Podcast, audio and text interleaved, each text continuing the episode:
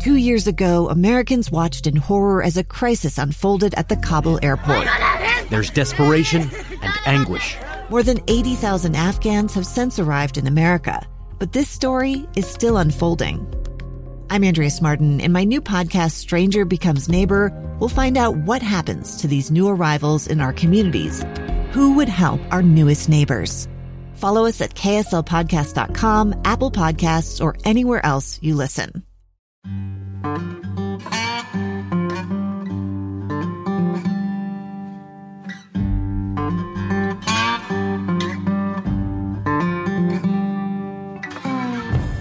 I'm Jason Comstock, and welcome to We Happy Few, the podcast that allows veterans and their families to tell their stories.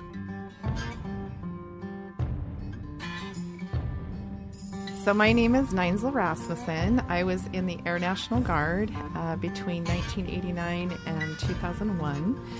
And why I joined the Air National Guard is because I had family friends who had been part of the Air National Guard, but more importantly, uh, my grandfather was a World War II veteran, and he was such a heavy influence on my decision to join. Um, also, my parents had taken me to the Air Force Academy in Colorado, and um, I just remember the grid system and the order of things and how important that was to me. And so that's really why I joined, and here I am. so. uh, would you just give us a little bit about your background, where you grew up, and sort of why, you know, I mean, that connection? But were there other career choices or college choices? What were you thinking? Well, in my in my early years, um, so I'm from Seattle and born and raised there. Very proud of my native Seattle heritage. Anyway, um, and as far as my schooling, um, you know, went through typical K through 12, and then from there, um, I had been in the military from age 18, two weeks right out of high school. Um, my mother wouldn't sign my paperwork. She's going to kill me for hearing this, but um, she was afraid for me to go into the military, and um, and a lot of that I think came from the Vietnam era. I was born during Vietnam and I think that that I think there were fears in the country, and and the older I got, I mean, I was a lot part of a lot of military discussions at you know Sunday dinner family table, you know, growing up, and so I I think that that definitely influenced me, and then as um, education becomes such a important piece to me, both my parents are educators. I ended up deciding that I wanted to um, pursue my education.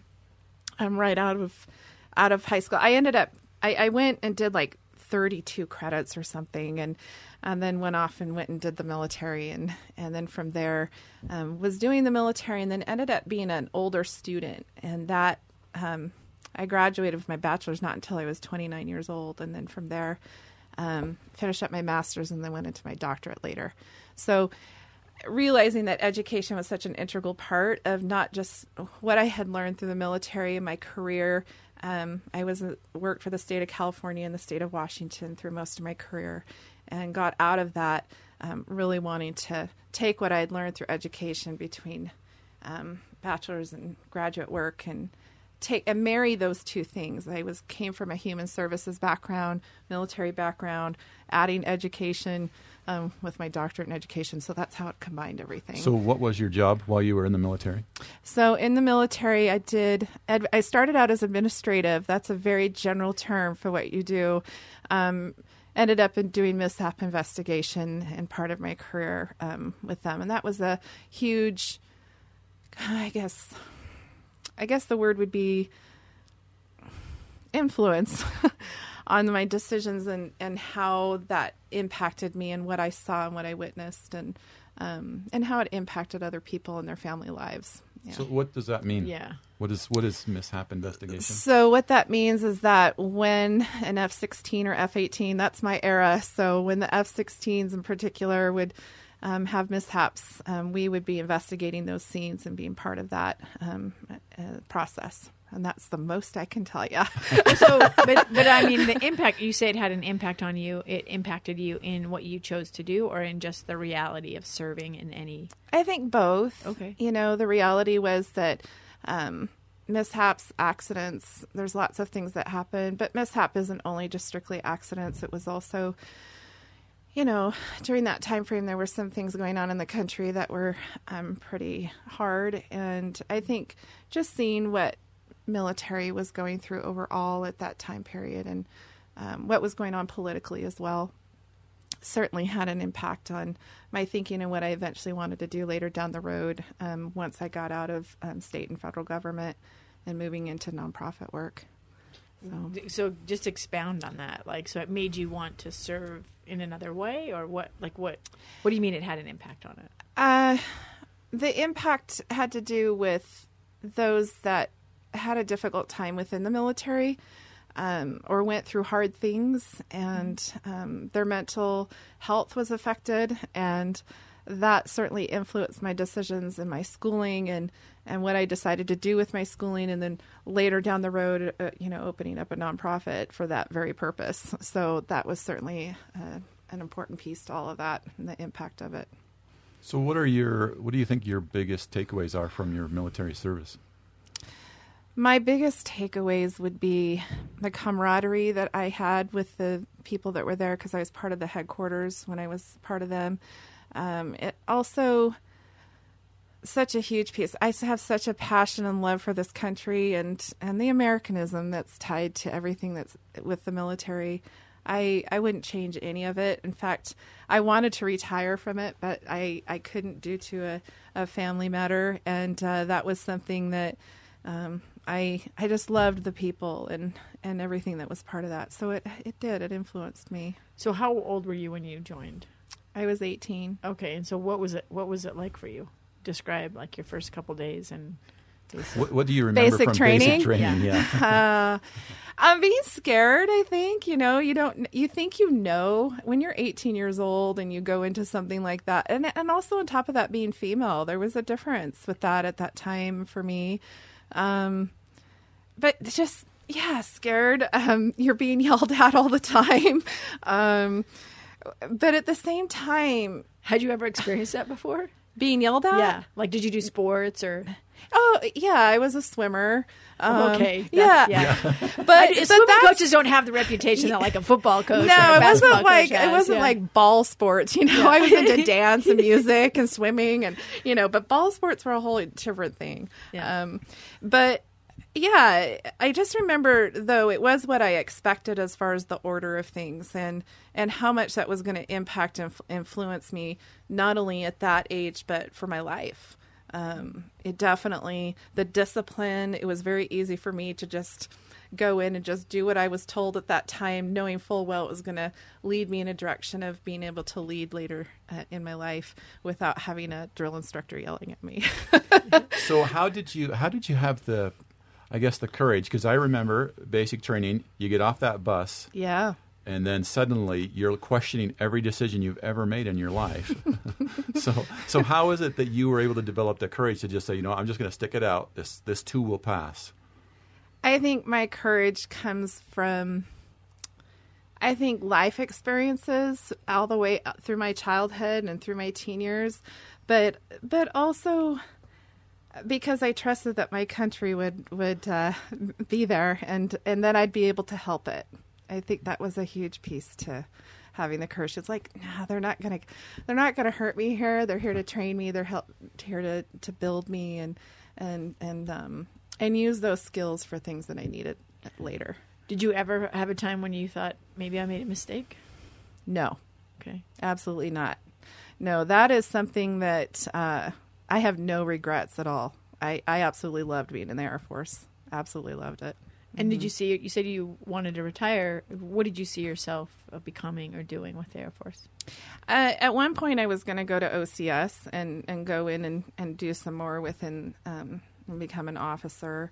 Um, but there's something to be said for that too. I also love the enlisted and um, that whole. There's a difference between everybody knows if you're in the military, there was a difference between the enlisted and the officers, and yet at the same time, um, depending w- where you served and who you served with, it also can be a really positive and great experience between enlisted and officers. So, I, I just I don't know, just kept going, doing what we were doing. Did you ever have experiences where you felt as a woman that you missed opportunities or weren't treated the same as, as other airmen? Or got opportunities that other people didn't. I mean, it could work both ways. No. No. I, you know, and I've heard things. I've heard that people feel that they didn't have the same opportunities or they were treated differently or they had some really negative experiences as a female within the military, but I just didn't. I was it was so positive and I was working with really great people even though majority was men. Um, we just had a great experience. So I really didn't know. I was. it Was that great. different, or did that change you somewhat? Because if you are involved in dance and, and swimming and things like that, and then you go into mostly male, pretty fraternal Mm-hmm. unit and very ma- macho, um, did that shape you, I guess, or have an impact on you? I think it did to a certain degree, I guess. Um, you know, when I think back then to where I'm at today, I'm able to interact, I think, with the males within the military really well uh, because I was around males most of the time in my career with the military. So I think that did impact me, yes, as far as um, not not feeling like it was going to be a negative thing for me, but more positive that I could interact, whether it was male or female, even in in more dominant areas of male. I it didn't, you know, I, I didn't. It wasn't a. I guess what I'm saying is it wasn't a negative thing for me. Yeah. What Yeah. was it like being um, in the Air Force uh, during uh, Desert Storm? You know, know, I, I can still remember watching that on TV. Yeah. Yeah. Yeah, it was. You know, I think the biggest thing for that, because I was stateside that whole time for Desert Storm, I was in a support role. And m- my direct boss was the commander. So, and he was a pilot. So he would leave on flights to Iraq, Afghanistan areas and his missions. And then he'd come back. And I'd see the difference between before he left and then he went and then he came back and it was a different time. And so i saw the influence on him as well as those who also went over in country and and the impact it had on their on their mental wellness. Um, i say wellness because i think everybody has the ability to be well uh, but it's their health and and so it that that influenced me during that time and I I remember that really well. I was still young. I was in my 20s, you know. you know, you start you start seeing a lot of things during that time. Yeah. And it was it was it's war. There's a lot of things you see during war. Were you um, involved in any units, I guess, that had action in, in Bosnia or you, Uh, former no, but I had friends that were, and um, one in particular t- today even was so impacted by that. He's just never recovered from that, and and that's another reason. You know, we have friends and family members who have been in combat and have dealt with different things, and um, Bosnia in particular was one that was extremely um, hard for some of my own friends that are today still, Yeah. you know, dealing with that. And we tend to we tend to kind of skip over that We do. experience, and, Yeah. and a lot of military members were impacted by that. They absolutely were. Um, yeah, one of my my good friends still today. He uh, he's still dealing with it heavily, and and and it is. It's the PTSD. It's the other mental health um, components to that that really make it hard to to watch and see. So that's obviously why I got involved with what I do. that's just one person, right? So you get out and you're going to college. Uh, do you, it, what career? You said you you it impacted your career path. Did you do sociology? What was your My so my bachelor's was in um, human and community services. Um, I purposely chose not to become an LCSW. I didn't want to get trapped in an office and just working one on one with folks. I needed to be much broader and have a broader impact. I felt like, and so um, I ended up working in the regional center system in the state of California and uh, working with the special needs population initially in the beginning of my my career, and then um, moved on from there and worked for the state of Washington for the Office of Minority and Women Business Enterprise. So that was a whole uh, situation there too. So yeah. So how soon after you got out of the military did you realize you wanted to find a way to continue to work with veterans? I don't think that's ever that's that's always been part of my life.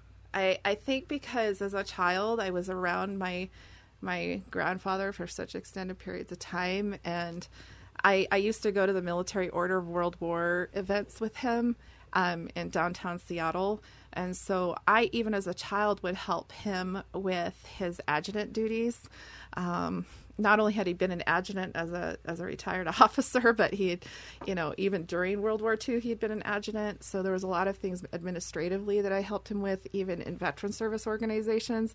So I don't really ever remember that not being in my mind of oh well of course that's what you do. Of course you help veterans. That's just what you do.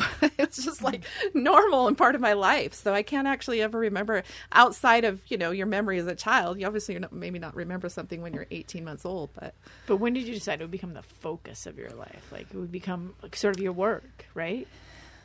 Um really I mean, if you wanted to base it off of business, it would have been 2017 when I opened Honor 365. Uh, prior to that, though, I always it was my dream was to have a, this nonprofit that could that could serve and support veterans, and so it was always just sitting on the back burner until I was ready to to leave state government and move into a nonprofit doing nonprofit work. So, what is Honor 365? So, Honor 365 is where we uh, help with resource and referral for veterans and first responders. It's not strictly just military. Um, the VA system is complicated and it's convoluted, and a lot of our veterans have a really difficult time navigating through that system. Um, and we we work a lot with the VA, um, but we also work with a lot of nonprofit organizations and for profit businesses who want to support veterans and first responders. And so um, we do that, and then we do cause driven events called 10 4 Responding. 10 4 meaning mutual understanding, if you know 10 4 mm-hmm. code um, in law enforcement, especially. Um, and then we're responding to the epidemic, the suicide epidemic here in the United States. Um, and so we do both. We do those, and then we have four pillars that focus on education, employment, healthcare, and housing. There's a lot of need. It's a massive journey and and uh, a lot to do, but um, we we keep putting one foot in front of the other and keep working towards it. Is it massive because um, when they come to you and they're having difficulty navigating whatever system it is, if it's a state government mm-hmm. uh, situation or the VA, um, is is that where you guys say we can we can figure that we know this, we can figure this out, or how how does it work? We don't know everything. Yeah, you know, um, but we have we've discovered between myself and and my associate director is a prior paramedic um, so between the two of us, me coming from the military background, her coming from first responder background, it's a great way to just navigate through through these intricate systems. You know, it's not like you can just walk into a police department and instantly know everything about that police department. So we work collaboratively with fire chiefs and police chiefs and the officers themselves and firefighters and 911 dispatch and military bases and and develop i think most importantly those relationships that you need to have uh, which with each of those different groups. And uh, that's how we do it just a day at a time and that's how we resource out. And as we build those relationships we're able to call up you know someone and say we have a need for this individual. Can you help with that? And we help navigate that with the veteran or the first responder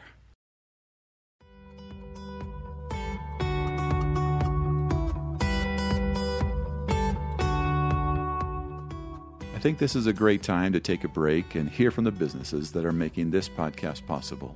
If you support us and what we are doing, please support them. Hi, I'm Amy Donaldson. And I'm Jason Lee. Listen to our free podcast, Voices of Reason, unless you enjoy screaming matches. Nope, you're not going to hear that with us. You'll hear folks who may disagree, but seek to understand different views. That's Voices of Reason on the KSL Radio app or wherever you find interesting podcasts.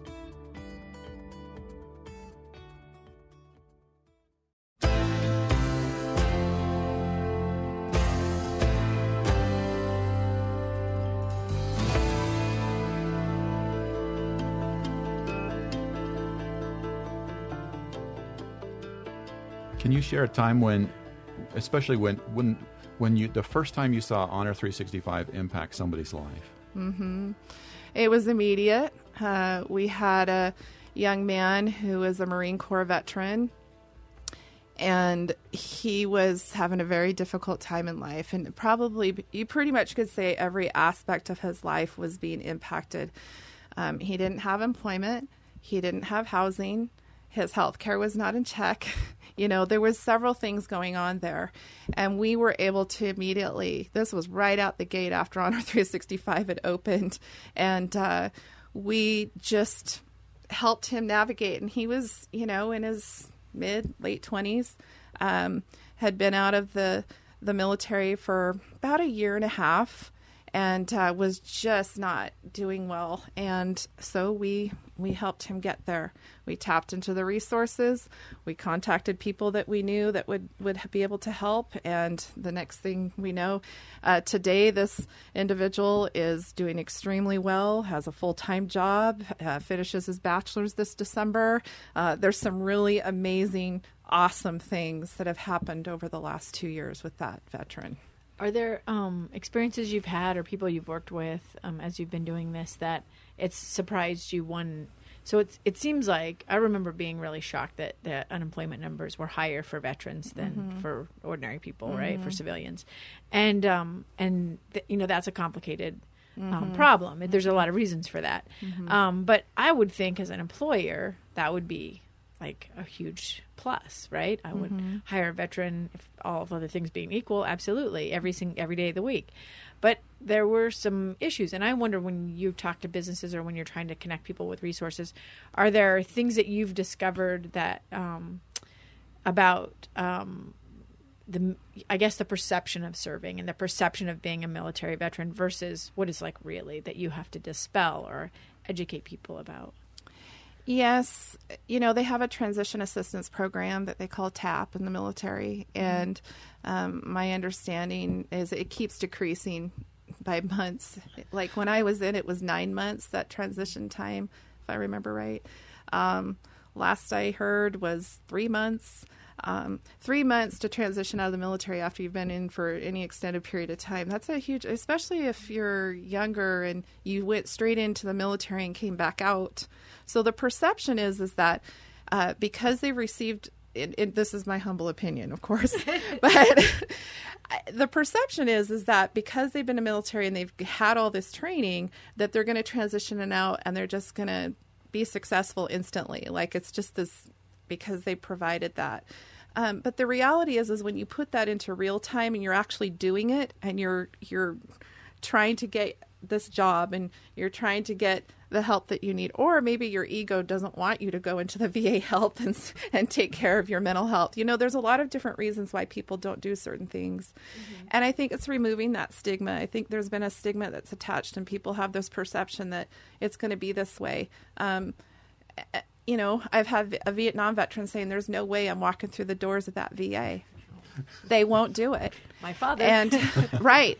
And so we have a lot of what I call real talk conversations mm-hmm. about how there have been positive things that have happened. There's been changes that have occurred. And if they're not having a positive experience, to let us know and we'll work with those individuals who want to to have that good perception of what something like the VA or other people are doing. There's amazing people doing amazing things. Have you ever had to have one of those real talk conversations with a business where they said, "I don't know if I want to hire a veteran. What if he yes. goes crazy?" Yes, I you, have. How do you help them? You know, we had we had a, a, senior HR person that we sat down. This was back over a year ago. Sat down with senior HR and said, you know, I have this veteran. I think it's going to be a great fit, and you know, and uh, he gets in there. He doesn't interview well and um, they're like, ah, you know, I don't think so. That's not going to work out for us. And I said, but what what efforts are we making in in corporate America to to actually help the veteran be successful in an interview, for example. And um, so, Now, how, tell me about the interview skills class you took in boot camp or uh, basic. yeah, we just yeah we were yelled at and, and then figure it out and Don't know, ask questions. Don't ask questions and I, don't I, re- talk. I, re- I remember the phrase, Yes. if I wanted your opinion, Comstock, I'd, Yeah, I'd issue I'd, you I'd one. issue one, right, right. Yeah, no, you, you don't, you know, there's so many things about basic training that just don't provide that opportunity, I think. But, Yeah. but at the same time, there's some amazing things that happen during basic training too that do help and train you up for who you are, um, that affect you. Yeah. And uh, so some of that is, I also think once somebody gets out of the military and they, you know, they're, they're sitting there, you know, in an interview with some corporate America business that says, you know, gosh, you had all this training. We just thought it's almost like they the perceptions that they instantly should know that this is gonna work and they're gonna they're gonna be successful instantly. And it's just it takes some time and some transition. And it, and to be fair, I think the the veterans need that opportunity to show what skill sets they have, apply what can happen in the work environment, and and go, okay, those are the skills that you have here. Where where are the gaps? And what are some things that we need to work on so you can have success? And there's a lot of programs out there, nonprofits and government institutions, and um, a lot of companies today are doing some really great things to help support that and and remove the stigma and some of the perceptions that maybe they had before. Yeah. So one of the things um, that I, I, in talking to some, they were HR people uh, about. Um, well, we're worried about the mental health thing because if you have mental health issues, then you're going to miss more work. And I said, well, would you not hire a diabetic? You know, would you not hire? Um, uh, Right. I have migraines. You know. Um, Well, I think you know, everybody I mean, has things. Yeah, but? I'm that. But or, or what about women who are going to have children? Right, Right. So right. I think that um, it was just telling to me that, and and we talk about Jason and I have talked about this idea of removing stigma from mental health, right, Mm-hmm. and mental wellness, as you say. But um, if we're unwilling to say, I, I, it's been amazing to me to talk to veterans who say, "Oh yeah, my boss." understands that I have this issue around this certain time, Mm-hmm. and so I will only work a half day this this week, or you know, and I think, you know, he's so much more loyal to that company. He's so Mm-hmm. much more committed. He does he's goes over and above, and you can't teach that. Like that isn't something that you would Mm-hmm. get in an interview, and I just don't know how you do. You just tell them success stories. Like how do you convince them? Like You know, it's just like you know, if you sit down with your family member, they they hopefully trust you. yeah, And one of the things that I've discovered is is that this is veteran to veteran. If I'm st- talking to you, Jason, about um, veteran, you know, military experiences, that instantly connects us on one level. Then there may be another, uh, you know, layer of that that comes with what you did for your job. You know, what did you do uh, when a certain situation happened? How did you defend your country? And I think that the the those layers they are deeply entrenched in our in the way that we think and how we. I, I think overall um, how a lot of military folks um, handle and deal with things. So I don't know. I Do you feel like we're living up to our commitment to take care of veterans, to thank them fully for their service? I do most of the time. I mean, I you know, there's states. It, it varies from state to state, city to city. Um, Utah's been fantastic. I think they're a very patriotic state. I think they've done amazing work for veterans here in the state to improve things. Um, I've served on veteran advisory councils where I see the inner workings of what they're trying to do to improve um, situations for veterans. Um, so, yeah, I, I do. Do you? Um, one of the things I think uh, I noticed this in Team Red, White, and Blue, where I met Jason, um, and I also with my dad. But uh, part of what drives you to join the military is service, and you want to be of use to your country, to your to your countrymen. But um, so when you come back and you don't feel of use, you f- and you're asking for things, or you're asking people to serve you, I think that's like if you're if you're already sort of hardwired for that type of job, I think it's a really hard ask. So how do you get around that idea that you're asking for things that now I need people to serve Yeah. me. Yeah, because as a veteran, I think it's great Mm-hmm. to tell people to go to the VA. I think it's a great idea. I think it's great to tell other veterans that that's where they should go to get services. Mm-hmm. But I have never, I mean, I've gone to the VA, but I've never done the process to get Service connected. service connected Right. at all because that's for that's for everybody else. Other people need that And more. why do you? And let me and let me ask you an interview question here, Jason. Why do you think that that's for everybody else? Well, part of it I know, uh, having talked about this before, is that I don't want to be seen as needy or weak or Mm-hmm. broken. Right. That's really figuring out how to overcome my own pride. Is Mm-hmm. is you know But that's not uncommon, right? We're we're taught that Yes, from the that's right. beginning. Yeah, mission we first. go into right. we go into basic training, and you know, you've got your buddy's back, and you're always going to be there, and do, do as you're told, and that's your order, and how are you going to get there? And I- I mean, there that's just the mentality, right? I think part of this conversation with veterans is included it's okay that you need something and just because you do d- doesn't make you weak what you're talking about and it also means that it's going to help teach others that it's okay to get that help um, i think that's part of how we remove the stigma just because you need something or have to ask something doesn't necessarily mean that um, you're weak Well, I think it's to me it's fascinating. I mean, I grew up with a dad like this who Right. had very similar uh, feelings. Still feels that way, Right. um, and I, um, I, it, he doesn't have that feeling about like going and getting medical care from a doctor. Like to me, you're doing the same thing, right? Like it's, if I call up your dad today, Yeah. and maybe he'll hear this. maybe my mom makes him listen. he does subscribe. if. I call yeah. up your dad today and I have a conversation with him about his life and his care and what's important to him or why he doesn't feel comfortable walking in through the VA doors or whatever it is, what, whatever the situation is, because it's it's all very individual, right? Um, and yet we have a common denominator that we served.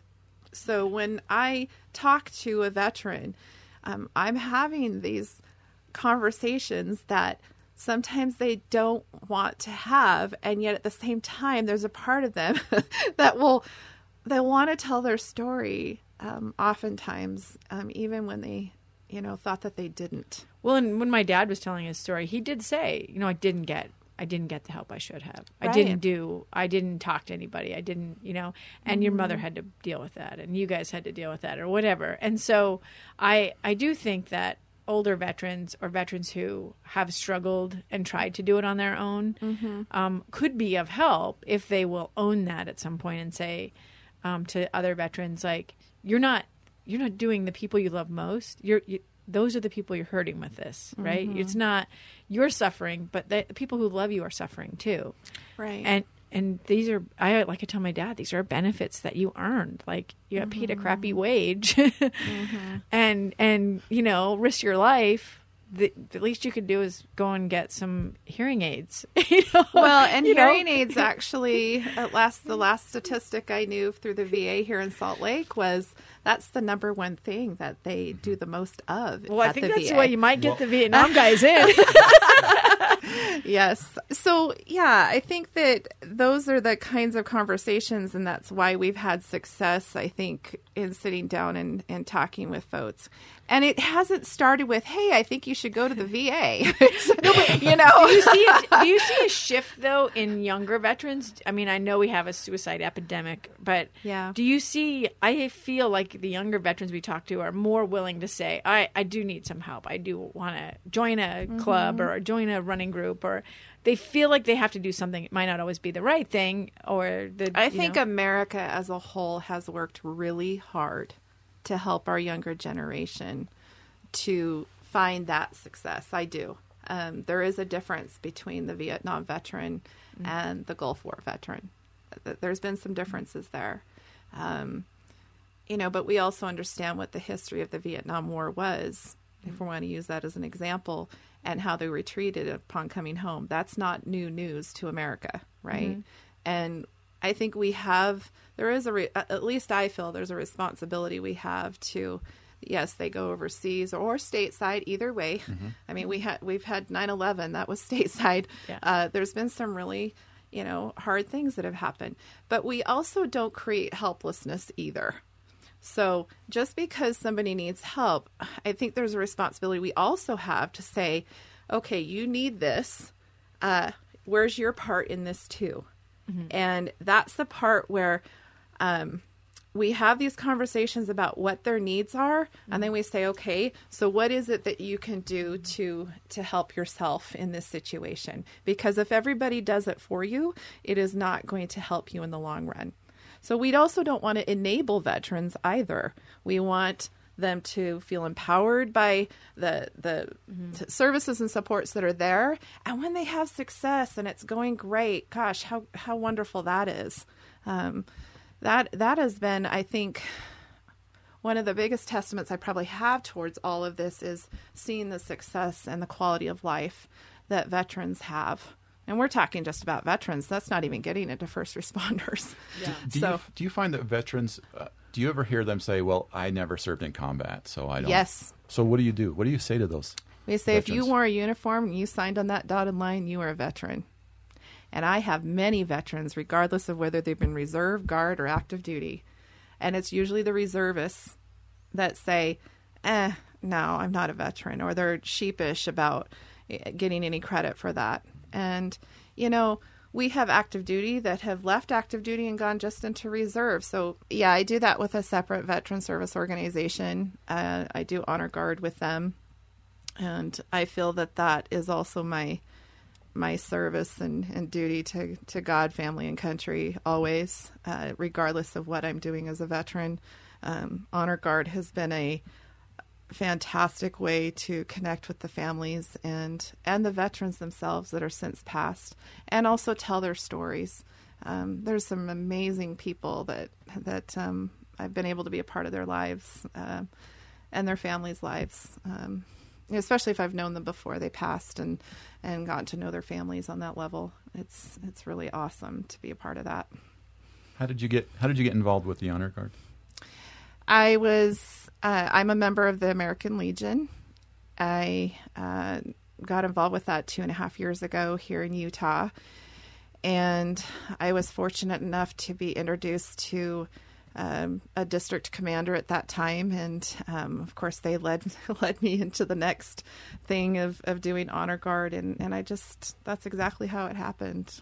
You describe what it feels like to be in an honor guard? I know how I feel looking at the honor guard. It's such a sacred, solemn experience. You know, when you stand on the hillside of Camp Williams and you're standing at the gravesite of a veteran and understanding, uh, regardless of what branch of service they were in or or what served, uh, what war, war war they served in, or if they were serving even during peacetime, it's just it, that it's there is no other way to describe it other than it's sacred and solemn. It's really a beautiful thing to be there and be a part of that. And it's it's beautiful to be part of it as well because of the families and and the families uh, I know are, are grateful that we are there and that we get to be a part of that because it's it's a personal experience for them too. Oftentimes the families uh, didn't know their their loved one's story and they end up finding out a lot of things after the fact. so it's yeah, it's an amazing experience. Yeah. So, what advice would you give to someone who was contemplating joining the military, other than go Air Force? no, that's aim high.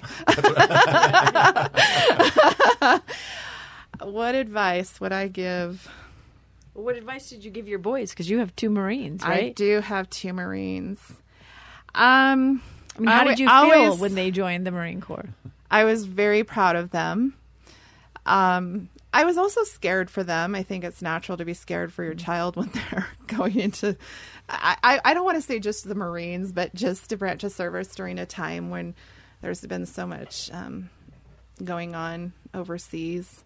But at the same time, I also know that um, what their what their duties are are when they're serving, and so I, I you know this is gonna maybe even sound crazy, but I I don't I'm not fear driven, and I think that um, the fact that that myself or anybody else who serves, that's what they've agreed to do, and that's an important piece to, um, I, I, think, life. Mm-hmm.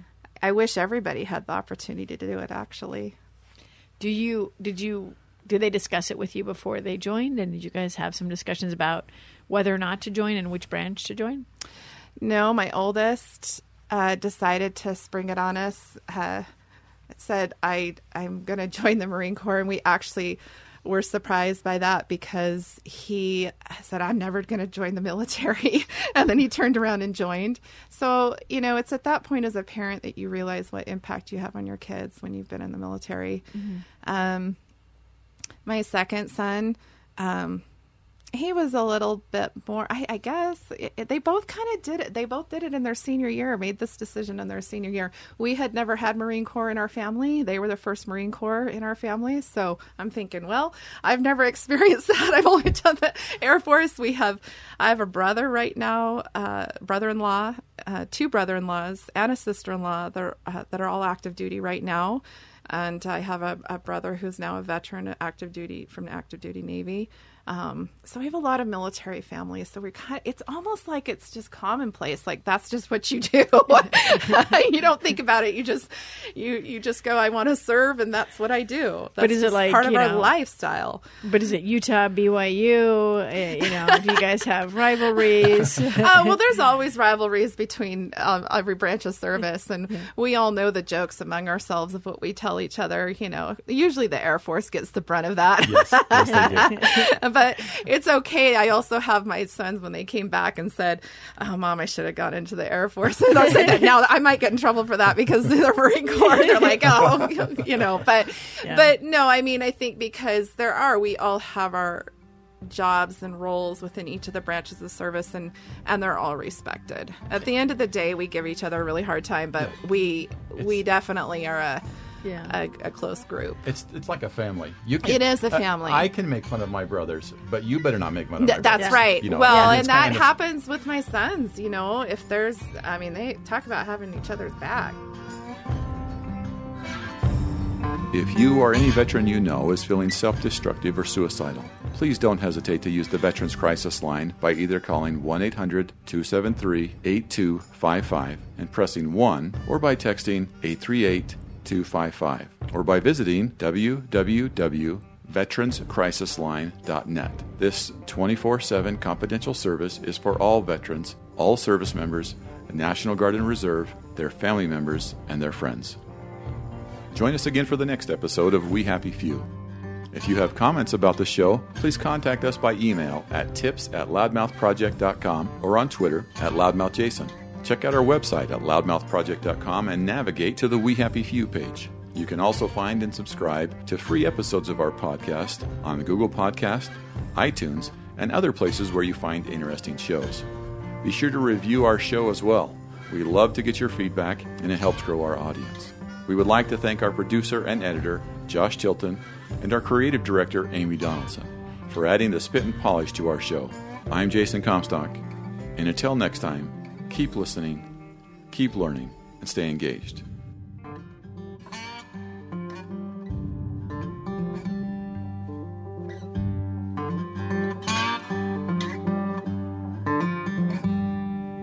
We Happy Few is a production of the Loudmouth Project. It's the story of an American held in a dark Venezuelan prison. Then all of a sudden, they all kind of lined up. They pointed their guns at me. And this is the point where I thought, I'm going to die today. I'm Becky Bruce. I spent a year working on Hope in Darkness, which now has more than 2 million downloads. Find it on kslpodcast.com or wherever you listen to podcasts.